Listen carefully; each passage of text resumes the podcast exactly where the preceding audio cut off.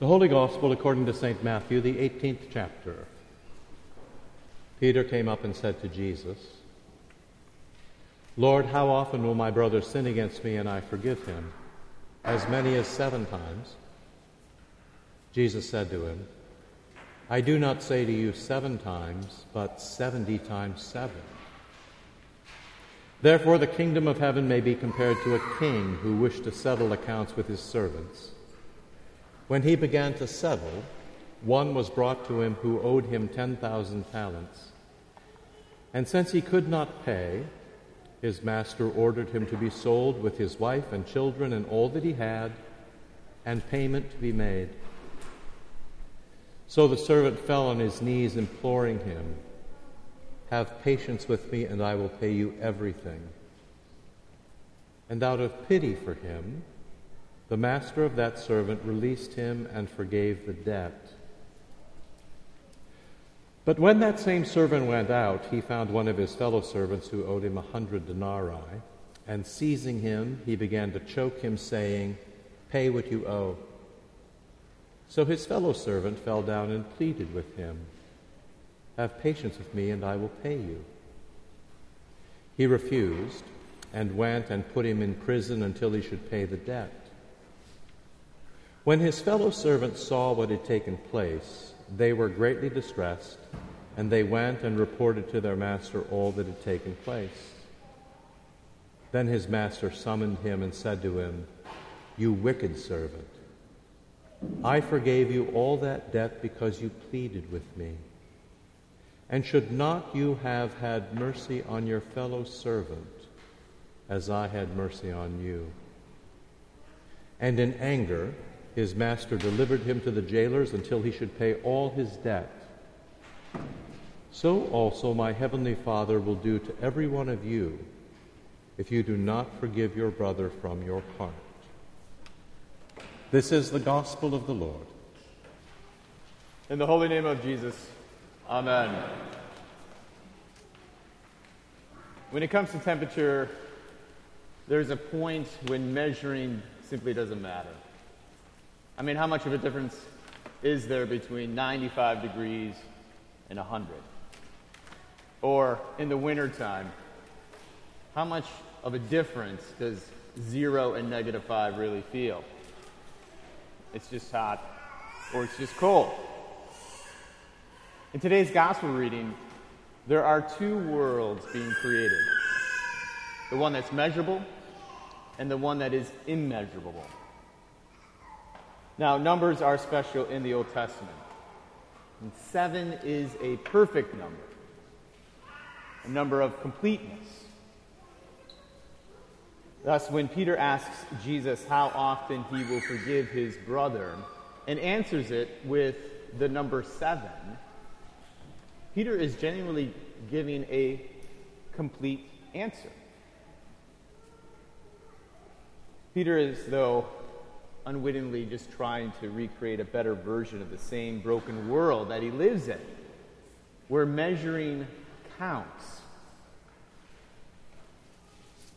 Even though Peter says seven times, which is three more than any number in the Old Testament would expect, once that limit of forgiveness is reached, forgiveness would cease to exist and subsequently bear no influence on life.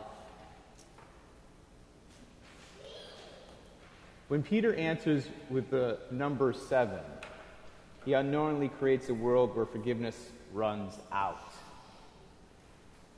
And once forgiveness runs out, retribution is the only possible solution to a broken relationship. Now, Jesus' response creates a world where forgiveness always exists. Forgiveness becomes immeasurable. 70 times 7 is a manifold number, an eternal number. When this number is applied to forgiveness, it's like Jesus telling Peter that forgiveness is not an appendage to living, but it's vital to living. Or to put it another way, forgiveness isn't a part of life, but life itself. Peter's question is sort of like us asking ourselves, how many breaths does it take to live? On average, a person breathes 20,000 times a day, which means if a person lives to 80, he or she would take 500 million breaths in a lifetime. Now, someone could measure the breaths each day, but frankly, it would be a miserable way to live. In fact, measuring breaths would get in the way of living because 500 million breaths is an immeasurable amount. And a better way to live would simply to be to breathe. Breathing isn't part of life, but vital to life itself. Stop breathing, you stop living. The same is for the servant who owed the master 10,000 talents. 10,000 talents is an immeasurable number. It's the GDP of a small country. This debt could not be paid back in a lifetime. In fact, not even the servant's life could pay back the debt. So, in a sense, what is at stake in the parable is life itself, not just money. When the master forgave the debt, the master gave life back to the servant. But not the old life of racking up debt, but a new life re- recreated according to mercy. Forgiveness wasn't a part of the life of the servant, but forgiveness was his life. Forgiveness was the very nature in which his life was now recreated. This means the, in the master's world, forgiveness was immeasurable. There wasn't a limit to forgiveness, it was the air he breathed. Stop forgiving, stop living. Now, the servant oddly, sadly, tragically rejected the world of forgiveness and mercy. The servant still lived in the world where forgiveness had a limit where it was simply an appendage to life, where lives were worth something only based on what they could offer. For this servant, forgiveness's limit was reached, which meant forgiveness no longer existed in his world. Retribution was the only solution. And so this is what we see in his behavior towards the other servant. In the end, though, the, the servant received the world he wanted, the life he wanted, the life where forgiveness was measured. The servant was measured according to the rule in which he measured others. So the master gave the servant what he wanted prison, slavery, death. The master wanted a world where forgiveness was immeasurable. And that's why he forgave an immeasurable debt.